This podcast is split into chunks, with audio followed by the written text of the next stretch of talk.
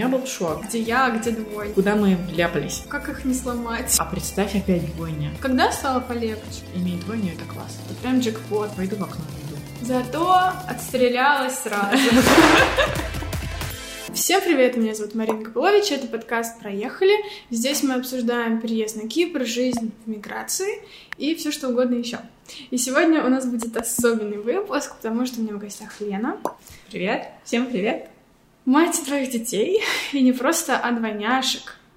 Собственно, как и я. Поэтому сегодня мы будем обсуждать детей. Я очень рада.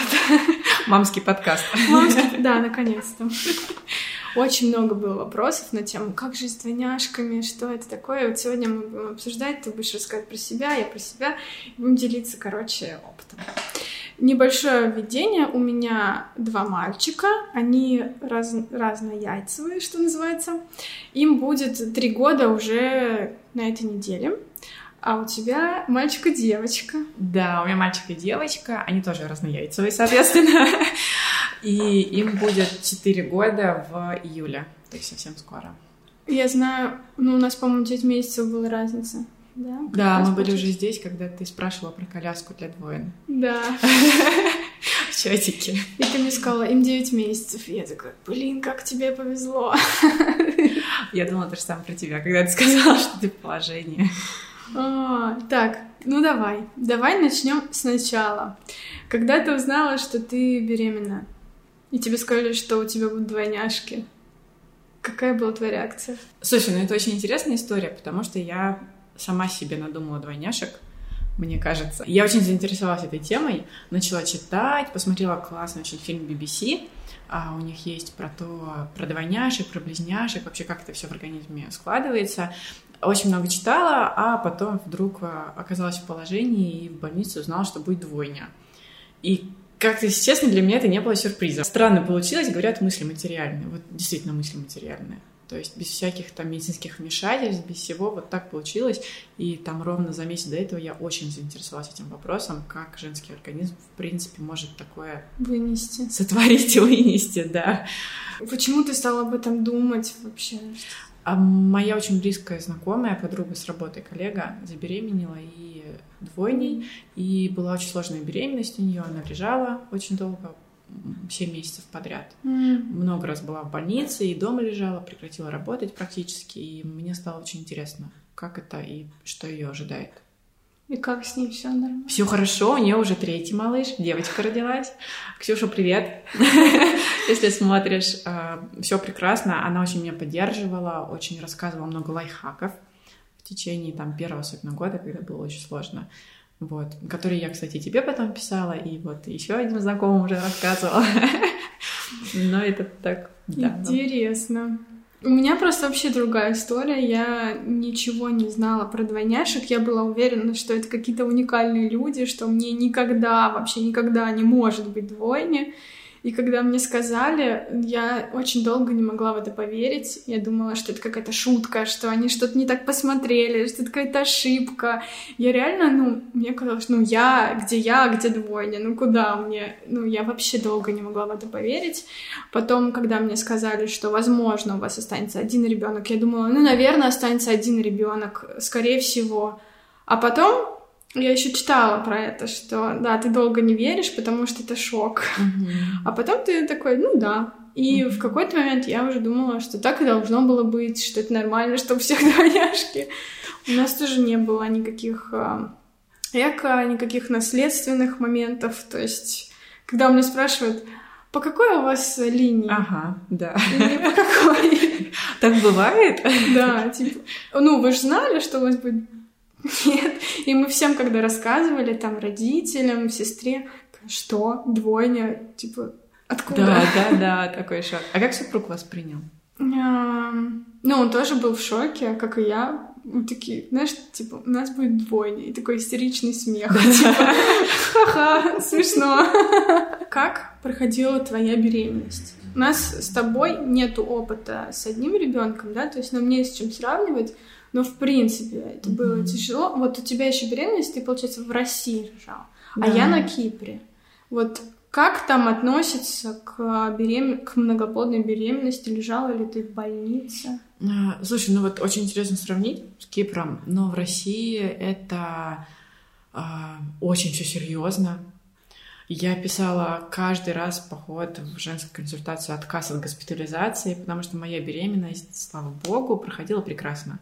Я наслаждалась, я работала вплоть до родов, последние там две недели только удаленно, а так я ездила каждый день в офис, да, по полтора часа в одну сторону, на метро в основном, ну, уже на последних сроках на машине с супругом, вот, но беременность протекала прекрасно, и вспоминая это время, у меня прям ностальгия, я бы с удовольствием сходила еще. Но а, в России это очень серьезно, каждый раз в женской консультации тебя пытаются положить в роддом, сделать капельницы, несмотря на то, что все анализы положительные, хорошие, там, ну, то есть все прекрасно, а, чуть ли не каждые две недели УЗИ, и, ну, я уже потом подумала, что, ну, это Too чересчур, да, я себя чувствую прекрасно, у меня был платный доктор, а все анализы я сдавала бесплатно в женской консультации, а потом просто пересылала их доктору из а, Сеченовки. Мгм. Вот. И она уже меня направляла, где надо, а где не надо. Я лежала пару раз в больнице. Как всё равно.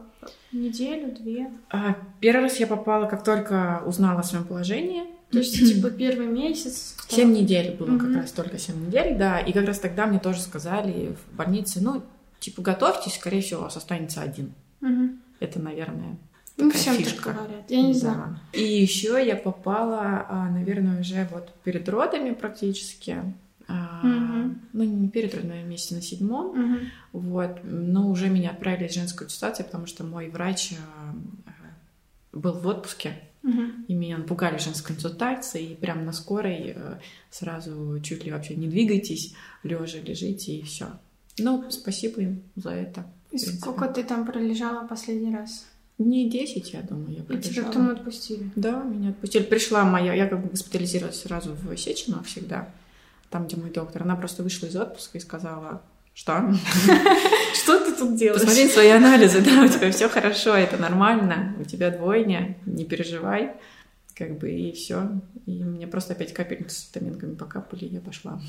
А, у меня такого не было. А, у меня вообще очень просто относились ко мне, как к обычному человеку. Я сдавала, ну, как обычно, там, УЗИ раз в несколько месяцев, какой-то скрининг два раза за беременность.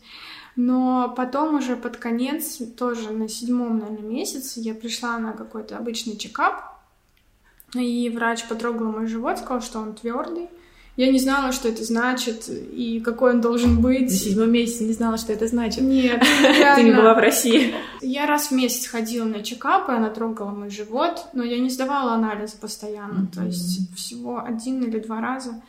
И вот я пришла, причем тоже она как-то послушала сердцебиение и потрогала мой живот, ну чисто просто так, знаешь. И такая, что ты твердый? И говорит, ну иди домой, и если все еще будет твердый, приходи. И в итоге я сказала, что да, он все еще твердый, и уже адски запаниковала, потому что ну, я не понимаю, что это значит. В итоге меня положили в больницу и сказали, что на пару дней, но я там пролежала три недели. Слушай, я так понимаю, на Кипре это редкость беременным в больнице лежать. Вообще да, потому что это очень дорого. Это прям, ну, дорого. Там что-то типа 200 евро в сутки. И страховка это не покрывает. Страховка наверное, да? покрыла, потому что она, у нее есть а, какой-то лимит, что-то типа 5000 за вот проблемы, связанные с э, А, беременностью, мгм, если мгм. какие-то. И как раз нам все покрыло, мы прям уложились, но я лежала, да, там три недели с угрозой преждевременных родов. Мгм. И, но все закончилось хорошо. В принципе, я не могу сказать, что у меня тоже была какая-то проблемная беременность, все было нормально, но, конечно, физические изменения, там усталость, одышка, какая-то отеки, да, когда ты прошелся полчаса и устал, меня прям демотивировали. Мгм. Это было вообще на меня не похоже, и Мгм. я тоже думала, что кто-то там забирает мое тело. Меня больше всего ну, не напрягало, наверное, бессонница из-за физических причин. То есть, э, наверное, где-то месяца с, с шестого, может быть, седьмого, ночью, ровно там в 2.30-3 часа ночи, они начинали толкаться оба. И это была просто какая-то перестрелка внутри меня. Я не могла спать. Я очень хотела спать, глаза закрывались, но физически ты не можешь, потому что там живот ходуном ходит. Вот, и, ну, и у них реально была прям тусовка каждую ночь. Дискотека. В одно и то же время, да, и я знала, что в это время вот мне надо потерпеть 40-45 минут, потом они успокаивались. Кесарево или естественные роды у тебя были? У меня было кесарево. Я полностью доверяю врачам, которых выбираю, если сама выбираю. А своему доктору я доверяла, вот из Сеченовки. И она сказала, что для детей в первую очередь не очень хорошо, потому что один лежал правильно, а второй лежал поперек прям. И велика вероятность, что как бы первого, который лежит правильно, ты рожаешь естественным путем, а второй во время этих родов переворачивается неверно, и тебе приходится делать экстренное кесарево уже. Это рискованно. Да, рискованно. Мне то же самое говорили. И я вначале как-то хотела естественные роды. Мгм. Ну и как же, как же.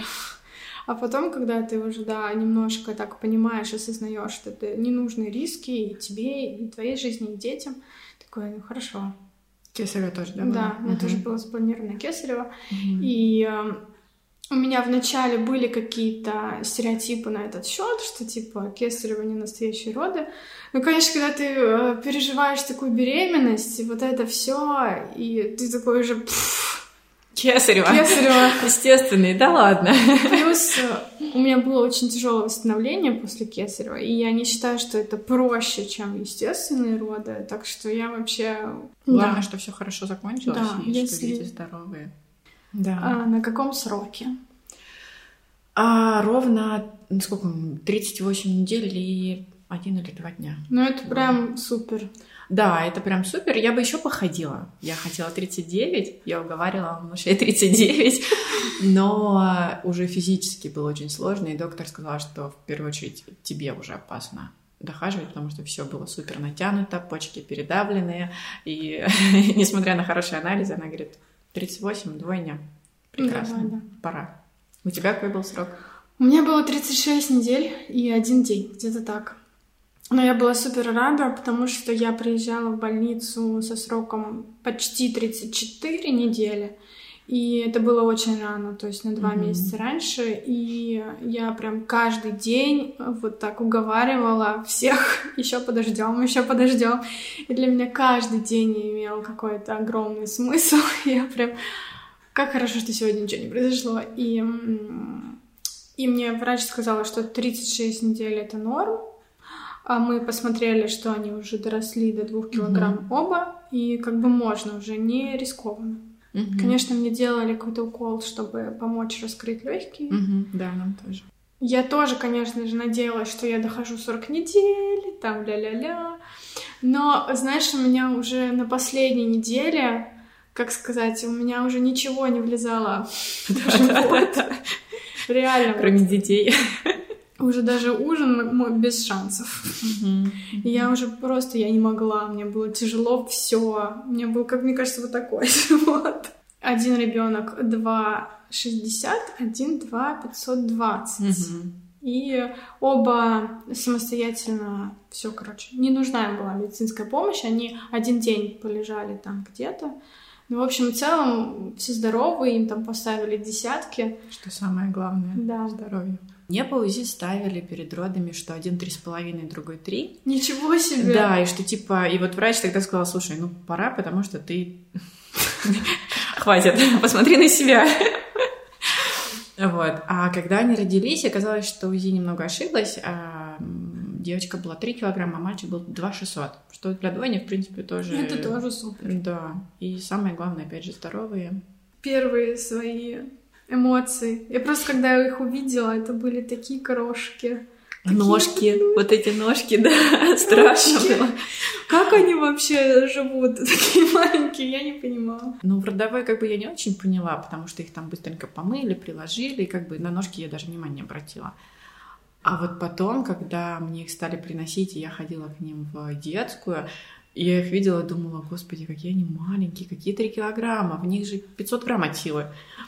И это было прям шок для меня. Потому что в кино ты смотришь такой, там дети, типа, рождаются такие уже пухлячки, у них щечки, они типа уже кричат, глаза открыты, а здесь вот эти вот опухшие глазки. И у меня был шок Как их не сломать?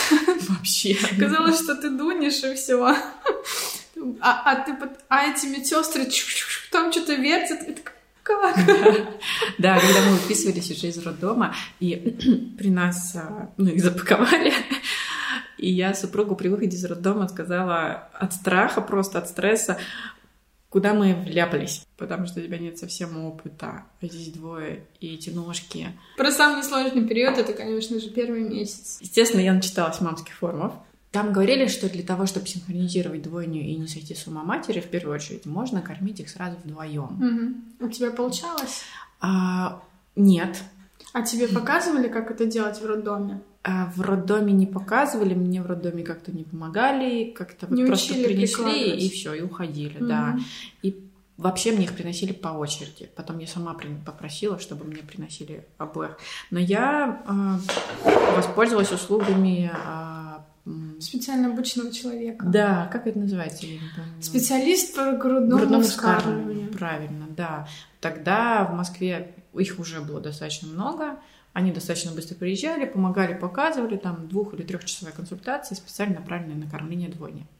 Мне это очень помогло. Я советую всем сейчас, у кого есть проблемы с грудным вскармливанием.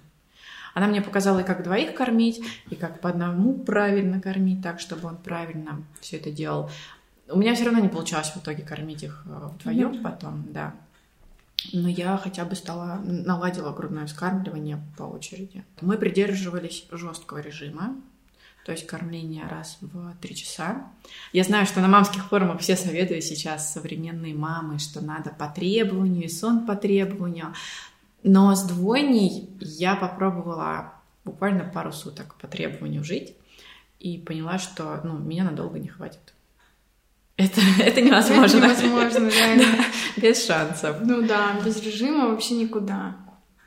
Слушай, на меня вот, э, кстати, в роддоме мне прям показывали, там у них была специальная тетечка, которая именно в этом специалист, и она мне показывала, как двоих прикладывать, как по очереди, как там Классно. Ну, да. Мне, конечно, ничего не получалось, но потом как-то ты с опытом, но тоже двоих не очень долго ты можешь одновременно кормить, потому что они потом... Ну, это просто неудобно. А дома у тебя получалось потом самой? Ну, пару раз, да. Ну, конечно, мне там помогали как-то их уложить с этой Мгм. подушкой, еще что-то. Но потом они чуть выросли, уже как-то не, не, Неудобно, да. прикладывать, да. Ну, конечно, у нас было еще и смесь дополнительно, то есть это было где-то 50 на 50. Вообще, конечно, это было сложно. Пожалуй, Очень сложно. Да, пожалуй, это было... Вот когда мы свернули это кормление, стало чуть полегче, потому что ты хотя бы об этом не думаешь. Мне стало легче, наверное, когда ночные кормления закончились. Потому что вот особенно первый месяц, когда надо настраивать э, грудное вскармливание. Я знаю, про это все пишут в книжках, я это все прочитала до беременности, но когда это происходит у тебя в жизни, это другое.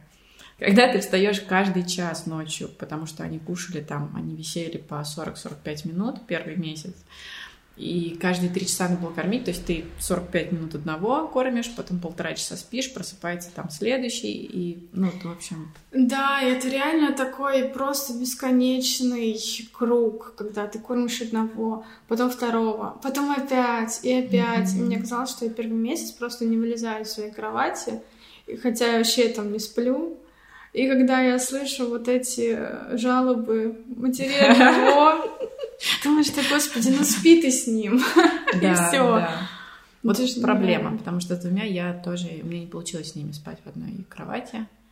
Я пыталась, сп- специальные коконы купила, но все равно получалось так, что было очень опасно. Либо я переживала, что он упадет один, а, либо приходилось в другую комнату его отселять, что тоже не очень хорошо.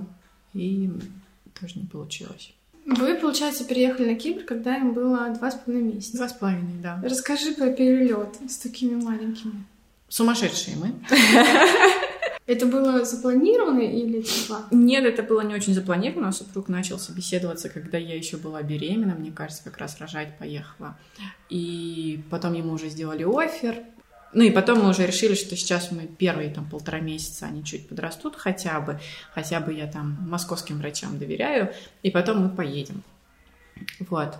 Хорошо, что мы попали в такую компанию, которая все может организовать, помочь на месте. И мне надо было думать только, ну, практически только о детях.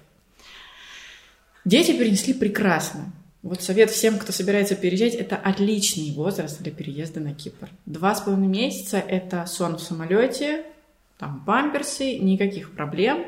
Проблемы только у родителей в голове. А если что-то пойдет не так, кучу лекарств с собой берешь в самолет, кучу э, бутылочек, чего-то еще, все надо стерилизовать, надо кипяточком помыть. Ну, то есть больше проблем было у меня, мне кажется. Дети перелет не заметили. Как тебе после России Кипр с малышами? Ну, первое время было не очень в городе, потому что на Кипре плохо было с пешеходными зонами тогда. И вот эта вот моя огромная широкая коляска, у меня была именно широкая, ну, было сложно, потому что я ходила по дорогам с ними. То есть я прямо ходила на дорогу и шла как полноценный участник движения. Кипр отличается здесь от России именно большей доброжелательностью, наверное, потому что люди более открыты и не торопятся. И все всегда помогают, и коляску перенесут, и поднимут, и поддержат. Это супер. Ну, кстати, мне кажется, ты говоришь, что нету дорог. Ну да, нету. Но когда мы приезжали в Россию с коляской, там как-то было, мне кажется, еще хуже со всем этим делом. То есть там бывало, что не заедешь на тротуар, или что там просто лужи километровые. Ну, в общем, даже там было тяжело с коляской. Mm-hmm. То есть тут, по-моему, попроще даже. Наверное, мы просто не ездили туда с коляской ни разу в итоге. Я помню, я писала, э, когда планировала купить коляску, и мне Наташа Зуева говорит, ты смотри, помери лифт, чтобы тебе Что? Такое может быть. Было, что реально такое может быть. Мы, слава богу, переехали, когда я была беременна, на первый этаж, и нам не нужен был лифт. Но это же реально проблема. То есть это же даже не то, что в лифт, она не влезает в двери, в магазины. Да, иногда. И главное, что ты об этом не знаешь, пока не столкнешься. Да. То есть кто тебе подскажет, что при покупке там коляски надо обязательно учитывать ширину. Ну, это нормально, но ну, ты не думаешь об этом? Конечно, конечно, да. Плюс она должна влезать в багажник машины, потому что это проблема, оказывается, реально. Mm-hmm. Когда стало полегче? Мне стало полегче, когда они перестали кушать по ночам. Ну, это, наверное, было месяцев в 12, в 11, наверное, вот так. То есть тебе не надо было там каждые три часа вставать, mm-hmm. каждые два часа. А потом стало полегче, когда они пошли. Стали ходить, ну да. Да, стали ходить. Я помню то, что это тяжело их таскать. Э, уже когда они чуть-чуть там начинают 5 килограмм, 6 килограмм, ты их укачиваешь одного, потом второго. У меня в какой-то момент руки прям стали болеть. Угу. И да, когда они уже могут хотя бы сами что-то там чуть-чуть пройтись, ты уже такой немножко полегче. Но а, начинаются другие проблемы, когда они разбегаются. Я помню, как ты мне писала, а как с ними гулять. Наверное, вам было, было года полтора тогда, и я сказала, что мы начали с ними, я начала с ними одна гулять, когда, наверное, а, им стало года два или два с половиной. До этого и вдвоем? Стали... Да, до этого вдвоем, потому что когда они достигли этого возраста, они стали понимать что-то. С ними можно было договориться, там, не убегай в разные стороны или далеко. А когда до этого возраста было, ну вот у меня не получалось. Один бежал там на пляже на камне, второй бежал в воду, а, хотел сказать, третий бежал на дорогу. Первый снова бежал потом там к дороге, и я не могла вообще расслабиться ни минуту, и у меня все время было это опаска. Да, я, да. Мне кажется, то же самое. Так. Да. Сейчас они уже, да, могут. Ты ему говоришь, что я одна, вас двое, за ручку, или там еще да. что-то. Это опасно, там, или это может привести к тому-то. И они понимают уже. Да. Уже лучше. И то, у меня, например, муж, он э, все равно паникует, если я там одна их решила отвезти в сад, или я одна куда-то там чуть-чуть с ними отойти, и ему это все не нравится. Конечно, с одним проще. В плане часто бывает такое, что один хочет туда, ну просто, мам, пошли на пляж, а другой хочет, мам, пошли на площадку. Mm-hmm. И это всегда какой-то компромисс. То есть ты не можешь как с одним, давай делать, что ты хочешь. Да. Нужно много места. Там две кроватки, два стульчика. Два кресла. Два кресла. Потом начинается два велосипеда. Одинаковых. Да. Это проблема. Подходим к теме игрушек для двойни. Ну да, сейчас вот им уже скоро 4 года, у нас все таки у девочки одни предпочтения, у мальчика другие. И они более-менее стали окей, но все равно, когда у кого-то нет настроения, даже мальчик может сказать, что он хочет эту куклу. именно эту. Но все, что касается одинаковых игрушек или там транспорта, надо одинаковые. А одежда? Наверное. А ну у вас, видишь, мальчик и девочка. Да, и у нас разная одежда, у нас в этом нет э, проблем. Угу. Они сами выбирают себе. Иногда это трэш полный. Но мы с супругом как бы свобода, хоть здесь у них есть свобода. Ну, бывает такое, что приходят гости и дарят две разные игрушки. Да, конечно, бывает. И, вы, и они там. Ну, там подерутся немножко, ну, выяснят отношения, нормально. С одной мы мамой встретились на площадке, у нее две девочки. И она сказала, что у них должна быть одинаковая одежда, потому что это тоже ссоры. Угу. То есть, когда близняшки одеты одинаково, это не потому, что родители... А, точно. Я всегда думала иначе. Ну, видишь, такой проблемы у нас нет. Да. Ну, конечно, они когда сочетаются, это красиво. Но не то чтобы часто это хочу такую же футболочку. Угу. Ну и вообще, в принципе, много места, много игрушек, много пространства. Соответственно, сразу там надо рассматривать квартиру не однушку, скорее всего, для съема. А мы сразу смотрели трешку. Вот. И два кресла, автокресла. И когда я вышла на работу, то мы купили еще два, итого четыре.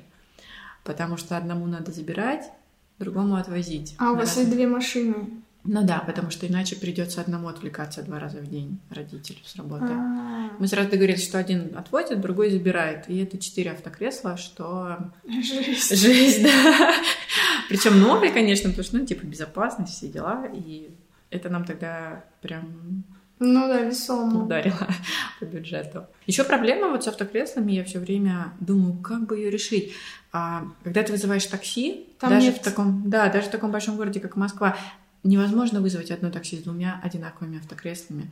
У них обязательно там бустер, например, и нормальное автокресло для трехлетки. И некоторые не сажают на бустер трехлетку, но это не очень безопасно. Да, у меня была такая же проблема, когда мы ездили в Брянск когда ты без машины, тебе надо, ну, одной с двумя детьми практически нереально куда-то поехать. Угу, да. То есть даже если ты... Я заказывала хотя бы с одним автокреслом, мне часто приезжала без автокресла. Такие, типа, на руках. А у меня их два. Двое, да, да. Они, когда маленькие, им такое не нравится. Ну да, и это небезопасно. Поэтому вот когда мы ездим куда-то в путешествие, либо вызываем два такси, и вдвоем. Соответственно, один едет в одной машине, другой едет в другой машине, но мы уже к этому привыкли. Либо ну, на своей машине только. Потому что иначе... Ну, это опять же, ты об этом не знаешь, пока ты не столкнешься. Да. Как можно это продумать? Мне кажется, где-то год им был. Я ездила на прививку. Но у меня была сложность в том, что вот, ну, там, дочери делали прививку, а сын просто, типа, смотрел на нее, что она там плачет. Орёт. И просто открывает дверь и убегает. Я один раз ездила с одним ребенком, и ну, его надо было посмотреть. А со вторым все было ок, он остался дома. И вот мы с ним сидим, и там кто-то за стенкой начинает орать. И он такой, это Тимоша, мама, пошли спасать Тимоша. Как тебе с этим ребенком было? Вообще супер. Скажи. Это идеально. Чувствуешь себя обычным человеком. Свободным. Ты вышла на работу. Да. Сколько было детям? А, год и три месяца. Во-первых, как ты решилась на это? Ну, стало уже как-то скучновато. Ну, во-первых, мне очень повезло, я вышла не на полную ставку здесь. Мне пошли навстречу, я вышла на 5 часов в день. Mm. Вот, то есть э, я приезжала как раз после их сна и вечер проводила с детьми. А, дети были с э, моей тетей, мы привезли сюда тетю, а, ну, она няня, mm-hmm. поэтому заодно работала у нас как бы на Кипре. Ну, а потом они уже пошли в сад. Угу. То есть буквально, с... ну вот я вышла на работу, и в течение трех месяцев они пошли в сад на полдня. Полтора года. Даже раньше получилось, да, чуть-чуть. Угу. Да, они нам сказали, как только они начнут ходить, привозите. Мы чуть-чуть еще подождали и привезли. Как они отнеслись к садику? Долго у нас была адаптация, я долго сидела там, по 15 минут, по 40 минут. А, дочь пошла нормально, там со второго, с третьего раза, опять же, настолько они разные. А сын долго, наверное, привыкал. И я стояла у садика и ждала, пока он там адаптируется чуть-чуть, перестанет плакать, чтобы успокоиться, махала ему. А, сначала было сложно. Они были достаточно маленькие, и ну, не привыкшие, потому что на Кипре мы жили ну, вообще без родственников. Мы были одни, ну и только виделись на выходных с друзьями там. Поэтому они не привыкли к людям, мне кажется. У вас было попроще, нет? У нас э, тоже мы, когда дали в первый садик, они тоже долго привыкали, все время плакали. И ты, с одной стороны, ну, не хочешь, конечно, чтобы они страдали, а с другой стороны, ты понимаешь, что ты уже больше не можешь, mm-hmm. и нет выхода. Но когда мы их отдали в другой садик, вот, который рядом с нашим домом, они прям сразу туда пошли, вообще никаких не было слез никогда, они прям радовались. Я не знаю, что причина, может быть, там воспитатели какие-то другие, может быть, еще тот факт, что в этот садик мы ходим пешком, и они видят, что это близко, что они могут прийти домой. Но вот прям как-то отлегло, когда мы uh-huh. пришли в этот садик, потому что они с удовольствием сюда ходят. Uh-huh. Как ты относишься к фразе «зато отстрелялась сразу»? Кстати, ее говорят только девушки, мне, по крайней мере. Ну, Мужчины да. обычно говорят «ну и жесть». Я отношусь положительно ко всем фразам с юмором. И это еще с рождения. Как-то, мне кажется, матери двойняшек, привыкшие к таким фразам. Я действительно считаю, что это супер позитив. Я очень благодарна кому-то там наверху, кто решил так сделать. Вот, потому что это супер. Иметь двойню — это класс. Ну-ка, аргументируй. А, они все время есть друг у друга, у них всегда есть поддержка с самого детства. И даже когда недавно в садике сын упал сильно и рассек себе подбородок, нам пришлось ехать в больницу зашивать, а, я сказала дочери, ну ты побудь еще в садике пару часов, тебя папа заберет, а я с Петей в больницу поеду. И трехлетний ребенок мне сказал, нет, мама, я хочу с Петей, и я буду с ним рядом. И я подумала, как же это круто с детства. Да, я, я полностью согласна. Они реально друг друга очень любят. Это прям заметно. Они друг за друга переживают. Даже когда э, Миша там Тимошу толкнет или укусит, и я начинаю Мишу ругать, Тимофей такой, мама, не ругай его, мама, Жалеет. не ругайся, да. Mm-hmm. И они все время заступаются. В садике они тоже стараются держаться как-то вместе. Mm-hmm. То есть они могут дома там драться, да, но если это какая-то площадка детская или еще что-то, они, конечно, друг, друг за, друга. друга. Да, это очень здорово. Ну и дома, знаешь, есть уже такая какая-то, как сказать, чувствуешь, что вот вы с папой, у вас тусовка, и у них там тусовка. И вы, конечно, вместе, но э, хорошо, что ребенок не один против вас, ну, грубо mm-hmm. говоря. И а занят все время, да, все равно что, больше. Да. Да, я слышала от мама одиночек, не знаю, как сказать, mm-hmm. где в семье один ребенок, что он очень много требует внимания постоянно, потому что с ним надо заниматься, понятно, как со всеми детьми, но вот он все время рядом с тобой. Все-таки, мне кажется, у двоен чуть полегче, примерно там с трехлетнего возраста, чуть пораньше даже. Они все равно друг с другом играют. Наши очень часто играют в прятки вдвоем или в догонялки и друг друга там в какие-то карты могут сидеть играть, ну, то есть все равно. И более они, они общительные, они не боятся компании. Мне кажется, это тоже плюс двойня. Когда они начали друг с другом разговаривать и прям коммуницировать, это вообще... И у них уже какой-то там свой язык, какой-то свой мир. Это, конечно, прикольно. То есть, если был один, мне кажется, так скучно. Ну, это грустновато даже. Mm-hmm. И даже если ну, не хочу никого обидеть, но все равно, когда второй ребенок, это, это не то же самое. Конечно, и интересы другие. Да. Ну и у всех у нас, наверное, есть там старший, старший брат, сестра, все равно другое. Немножко там, не то. Четыре года разницы, например, у меня, и все уже. Интересы другие, и сестра детстве не очень хотела со мной тусоваться. А здесь как бы они вместе бегают, прыгают на батуте, ходят в одну группу в садик и как бы обсуждают это. Супер. У меня не с чем сравнить, у меня нет девочки, девочки. Ну, скажи просто, чем они отличаются. Ну, э, дочь, она более усидчивая, она более правильная, она более осторожная, как все девушки, в принципе, по жизни, наверное. Естественный отбор. а сын он более Хулиганистый. хулиган, ему он все, он изучает мир через э, разрушить и посмотреть. А какая будет реакция? Но ты, наверное, знаешь. А я знаю, потому что у меня один мальчик хулиганистый, а другой очень аккуратный и Да? А, ну, Да. видишь, наверное, это зависит не от пола. Да, я Да. думаю, что это реально стереотип. Я помню, я еще у тебя спрашивала, а как вот у тебя девочка быстрее развивается, чем мальчик? И ты такая, да. Мгм. Слушай, у меня тоже они по-разному развиваются. Ну, то есть А кто быстрее по-любому кто-то быстрее.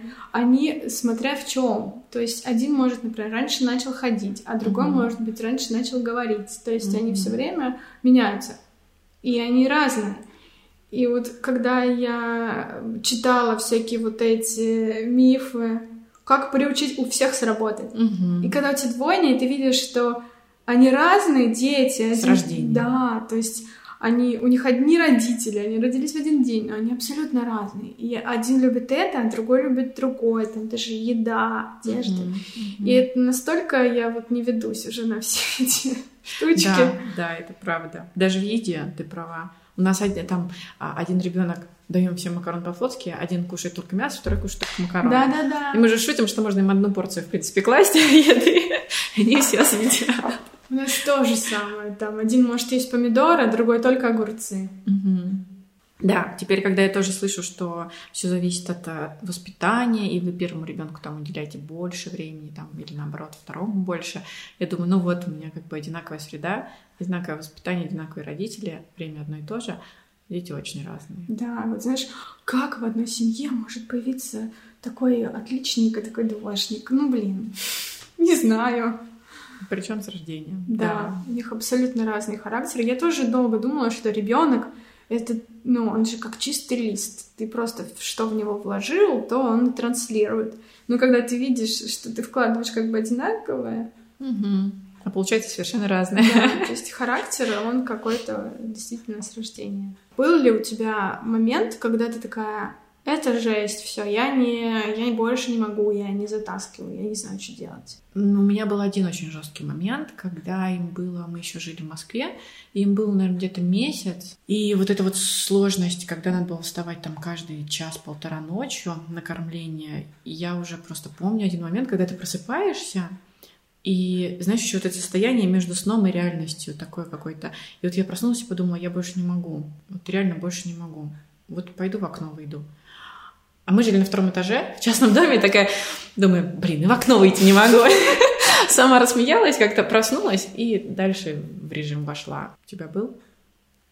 У меня был, когда мы остались с ними вдвоем, когда им было, сколько, наверное, месяцев, восемь, семь. Ну, то есть они еще были маленькие достаточно, и их было сложно уложить спать вдвоем. Они уже в коляске не засыпали, и дома не засыпали. И я тоже была одна, и не могла вообще тоже выспаться. Я тоже в какой-то момент, в очередной раз, когда наступил дневной сон, это был для меня самая жесть. Я тоже подумала, сейчас все, сейчас сяду в машину и до свидания. Но я, ну, ну ты понимаешь, что ты не можешь так поступить со своими детьми. И, конечно, но эта мысль, она как будто откуда-то прилетает. Сама собой. Как Да. будто. И ты даже ей не удивляешься. Ты просто, типа, потому что ты не можешь ничего сделать. Ты настолько обессилен, и ты не знаешь, как себе помочь, и как Мгм. это все. Но потом к нам кто-то приехал, что-то типа из моих родителей, и мы уехали с мужем в отпуск, и как-то потом все нормально. Но, но, конечно, такой был момент. Я потом много про это читала, про эту вот э, пострадовую депрессию. Даже, ну, это просто, ну, физическая усталость. Нормально. Потому что ты спать не можешь даже Да. нормально. Также и с одним ребенком, просто здесь чаще получается. Здесь в два раза хлеще. Да, да. И Ну, физически, и эмоционально это очень тяжело. Я помню, что когда к нам приезжали гости, там тетя на две недели приедет, или там мама в отпуск приедет, для меня это было прям ну, какой-то вот глоток свежего воздуха. Ты можешь просто сходить на море и посидеть там одна. Немножко, Одна. да, немножко проветриться. И, но согласись, что все равно, когда у тебя двойня, если, например, к тебе приезжает мама, бабушка, да, обычно как ты видишь всех? Баб- бабушки отдали ребенка. Не работает так. Приезжает бабушка, И это, конечно, помощь, но ты не то, что идешь и расслабляешься. Вы просто вдвоем занимаетесь двумя детьми. Угу. Угу. Просто становится чуть легче. Чуть-чуть легче, да. Когда мне было вот первый год сложно, очень сложно, сложный момент, я думала, ну, наверное, человеческая натура так легче. Я думала про родителей Троен. Или там у некоторых есть по четыре, там, пять детей. Я думала, вот я сижу, типа, и жалую себе, что мне тяжело, у меня двойня, но есть же матери тройняшек. Да, я тоже думала. И это как-то чуть-чуть меня... Думаю, блин, ну... Да мне легко. Мне еще легко должно быть. Чего я жалуюсь вообще? Давай, соберись-ка и пошли. А я еще хотела обсудить, знаешь, какую тему? Давай. Про, а, про фразы прохожих. А, ты вот, Тебе кстати, было? когда переехала на Кипр, у тебя было такое, что все стали смотреть в твою коляску? Да, да, Как- да. Заглядывать, трогать еще иногда. Но это на Кипре, чисто На фишка Кипре, Кипра, да. наверное. В России Да. так не делают. Не делать, но все равно спрашивают. Что спрашивают? Это вот к этим стереотипам и фразам. Самое смешное было, что мне спрашивали, а, ой, у вас там двое? Я говорю, да, двое. И что, все ваши? Один раз я уже на площадке не выдержала, я говорю, нет, один не мой. Было очень интересно посмотреть на реакцию, да, девушки, типа, как это... Да я шучу, не парься. Все мои. Слушай, я помню, я шла с двойняшками, э, ну, на прогулке, вот такая вся вымученная, да, просто не выспавшаяся, грустная, злая, не знаю. И мне говорят, Господи, вам так повезло, вы такая счастливица. А ты идешь просто убейте меня. Да, да, они здесь прям очень... Ну, не знаю, как в России, как бы не было такого опыта, но здесь прям к детям очень относятся и хотят потискать их. Первое время у меня даже было как бы, ну, отторжение, почему вы трогаете моих детей? Как бы им даже еще там года нет, буквально там за щечки на почте, знаешь. Мгм. И ты такой, типа, пытаешься, типа, сделать вид, что ты просто Просто там повернулся случайно, да, другой стороной. А сейчас я понимаю, что дети вырастают в такой толерантности, и это классно, и такая же доброта в них воспитывается с детства. Да, я тоже вначале, конечно, парилась, и мне еще родители, знаешь, что они сейчас глазят тебе. А потом я просто поняла, что ну, они не желают зла, им просто интересно, они там радуются за меня, и все. И когда ты видишь, что они не только к твоим детям, так и ко всем, это нормально. Ты такой, да, вот, я счастливая. Да, или там угощают, пытаются. Да, постоянно. У нас есть сосед, мы всегда идем из садика, и он нас ждет и дает конфет. Каждый день. Какая милота. Реально. И машинки, и чупа-чупсы. Каждый день. Тут такой менталитет. Мгм. Ну, это классно, мне кажется. И вообще, вот сейчас мы летали в Россию на пару месяцев. Была настоящая зима. Там было минус 20, потом минус 2, потом опять минус 20, потом плюс 2.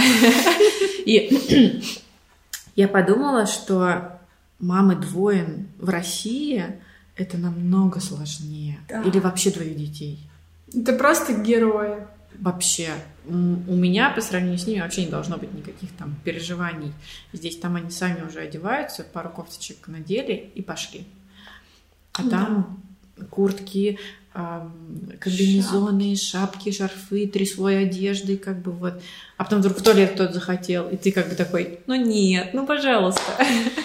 Я помню, мы приезжали в прошлый Новый год в России тоже зимой, и пока ты все натягиваешь им, ты вываливаешься на улицу, а там темно, скользко, и они такие, мама, я не хочу тут гулять.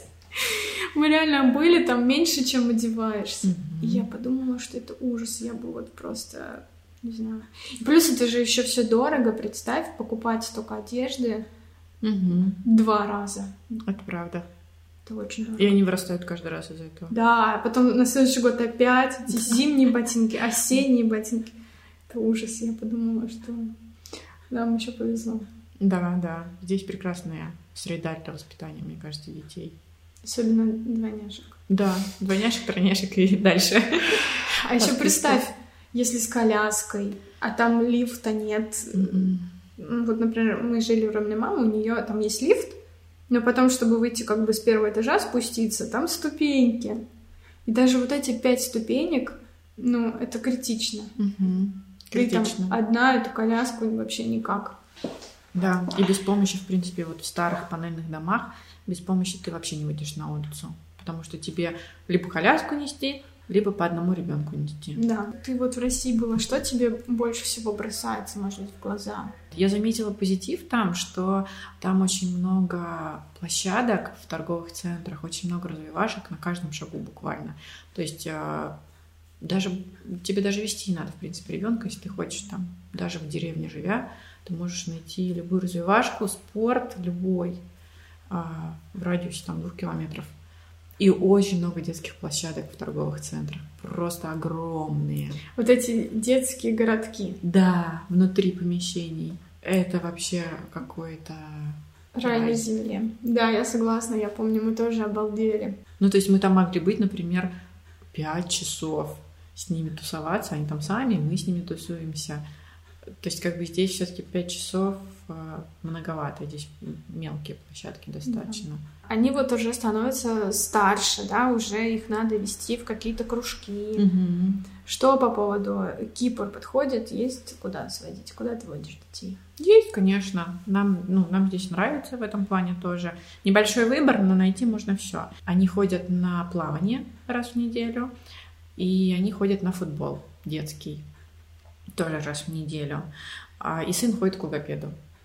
В принципе, все это мы нашли вот так. Поэтому, мне кажется, здесь все можно найти. Вообще все. Мне тоже вот радует, что здесь, например, можно отдать на конный спорт. То есть тут такая погода, что лошадки на свежем воздухе, хорошая погода всегда. Угу. Или там большой теннис на открытом воздухе. Круглый год. Да. То есть плавание, понятно. Я вот, кстати, помню, когда я переезжала, когда мы приехали на Кипр, и у нас еще не было детей, и я узнала, что у всех дети ходят в бассейн. И я такая, зачем ходить в бассейн? Тут же море есть. А потом ты такой, ну, плавать-то надо. Это другое, да, да, это другое. И думаешь, да, наверное, лучше бы, чтобы они умели плавать, а то море-то есть. Именно. И, и еще вот, а, раз уж там про Кипр зашла, что здесь классно, мне кажется, это то, что они ходят все время по выходным по неровной поверхности. А, там пляж, песочек, трава, камни, Камешки. да, плавание. Ну, то есть мы приехали, когда им было где-то, наверное, полтора года в Россию быстренько и пошли к, ну, по врачам, медтур. Mm-hmm. Мы это называем. И ортопед был очень удивлен, потому что он сказал, ну, странно, в этом возрасте обычно у детей московских, квартирных, есть плоскостопие уже чуть-чуть, надо исправлять с помощью ортопедической обуви. А у вас как бы нет. Вот, я говорю, ну вот, спасибо Кипру, острову. Ну да, есть плюсы. Мне вообще, в принципе, больше времени на свежем воздухе. Мне нравится, что здесь, э, опять же, такой кипрский подход, ну, как мне показалось, что никто не заставляет, не пушит, это какой-то очень мягкий подход к детям. Да и они как-то играючи их в это все вовлекают, и что они реально с удовольствием туда все ходят. Это правда, да. Сколько вот настолько дети разные, у нас всегда такое, что мы куда-то идем, один ребенок хочет этим заниматься, а второй не хочет. Но как бы ты его не заставишь, ты ему говоришь, ну хорошо, постой рядом со мной здесь, давай с тобой здесь потусуемся, а там дочь или, наоборот, сын позанимается. Вот. И ни разу никто из тренеров не заставлял или не повышал голос, или не говорил, ай-яй-яй, посмотри, там, угу. Ева делает, а ты не делаешь. Ни разу. Планируешь ли ты дальше жить на Кипре или есть э, планы куда-то уехать? Я думала, ты спросишь, как все, а планируете ли вы еще рожать? А, кстати, да, я хотела спросить. Планируете ли вы еще? Ну, у тебя, видишь, все хотя бы мальчик и девочка, а у меня все время, а девочки-то вам не хватает. Ага, а пора бы еще, а подумай. Ну, а ты что думаешь? Хочешь еще? Ну, чуть-чуть попозже. Может быть, когда там им будет 6 или 7 лет. Ну, и как будет по обстоятельствам. Мы в целом не против. Э, мы думали, что надо иметь... Ну, у нас такой, такая точка зрения, что надо иметь детей больше, чем тебя в семье. Вот, и мы думали, что мы бы хотели, наверное, чуть попозже еще одного, может быть, а потом, может быть, еще кого-то усыновить. Mm. Но это уже когда мы сможем хотя бы вот первых двух поставить чуть на ноги. Вот, и тогда вообще четверо детей. Правда, чуть-чуть после рождения двойни наши планы поутихли. Чуть-чуть отодвинулись. Ну, сейчас это все забудется. Уже, да, мне кажется, уже забылось. А вы? Слушай, ну Ром тоже хочет, как бы, типа, много детей это круто. А, но я не хочу чего-то пока. Ну, я не, не зарекаюсь, что больше никогда никого, но вот на данный момент, ну, я пока не готова, Мгм. скажем так. И плюс, ну, я уже думаю, что когда будет трое детей, это, я не знаю, ну, это какая-то новая машина или что. То есть уже сюда автокресло третье не влезет. А вот этот вопрос еще типа, а представь опять двойня. Ну и что? Уже не страшно. Я на самом деле не хотела бы, потому что, ну, это тяжело, я не готова. Это как, знаешь, второй раз с парашюта прыгнуть. Или откуда там, когда второй раз. Ты уже знаешь, как это страшно, и уже не очень хочется. А, но я переживу. Ну, хотелось бы одного все таки мне Мгм. кажется. это. Почувствовать, каково это. Да, сравнить. Мгм. А, еще знаешь, какой, наверное, самый большой минус двойней? Это вот, э, ну, как мне чувствуется, что вот э, когда у тебя один ребенок, ты с ним все время, и у вас какая-то вот это вот э, момент уединения. А Когда у тебя два малыша, ты вот с одним, но все время думаешь, а как там второй? Мгм. И у тебя вот этого вот момента, когда вы только вдвоем там растворяетесь друг в друге, уделяете столько времени, сколько надо, у тебя нету, потому что ты все время думаешь по-другому. И возможности нет. Да. да. да. Это жалко. Вот поэтому я и думала, что а каково это иметь одного ребенка? Да. Ты живешь его жизнью, и мне иногда прям даже хочется.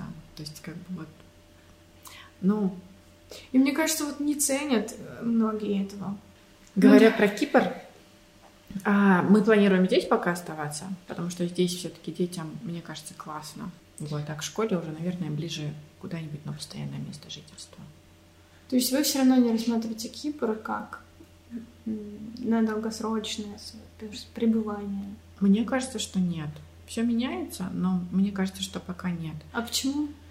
Но семья далеко, и э, как-то мы скучаем, наверное, и уже хочется что-то свое покупать, а покупать на Кипре пока нам не хочется. То есть вы планируете вернуться в Россию? Думаем, мы про это думаем, да. Россия одно из мест, где куда мы планируем, да. Что бы ты хотела пожелать, сказать какое-то напутствие тем, у кого уже есть двойня, или тем, кто только планирует стать родителем двойняшек? Мне говорила тетя, когда дети только появились на свет, день за днем, день за днем, день за днем. Это мне она говорила каждый день. И это правда. А, Первое время очень тяжело, но двойня это классно. Это супер возможность для детей и для родителей. Поэтому все будет классно. Просто день за днем. Слово ли, слово ли, да? Да, слово ли, слово ли по-кипрски. Да, я тоже так считаю, что вообще я себя всегда успокаивала такой фразой, что ничто нам не дается, как это сказать, Что мы не можем пережить. да. М, Если тебе это дается, значит, у тебя есть сила это пережить, значит, Мгм. ты справишься. Я подумала, что да, я справлюсь. И все. Главное думать о хорошем, настроить себя на хорошее, верить в лучшее. И все. Все будет хорошо. Вообще, да, двойня это супер, это прям джекпот. Я каждый раз не могу поверить вообще своему счастью. Особенно, какие они вышли красивые. Отдельное. И Это вообще топ. Так что... У кого я знаю с двойней, ну все хэппи. Реально. Да, Ну, сложно, да, но круто. это того стоит. Да, точно. Сто тысяч раз. Надеюсь, вам было интересно. Спасибо за просмотр. Подписывайтесь на мой канал, ставьте лайки, шарите. И вот это все. Спасибо тебе. за Спасибо компанию. тебе. Было очень интересно болтать. Всем пока. Всем пока. Все, написали. Можно поесть тортик. Давай.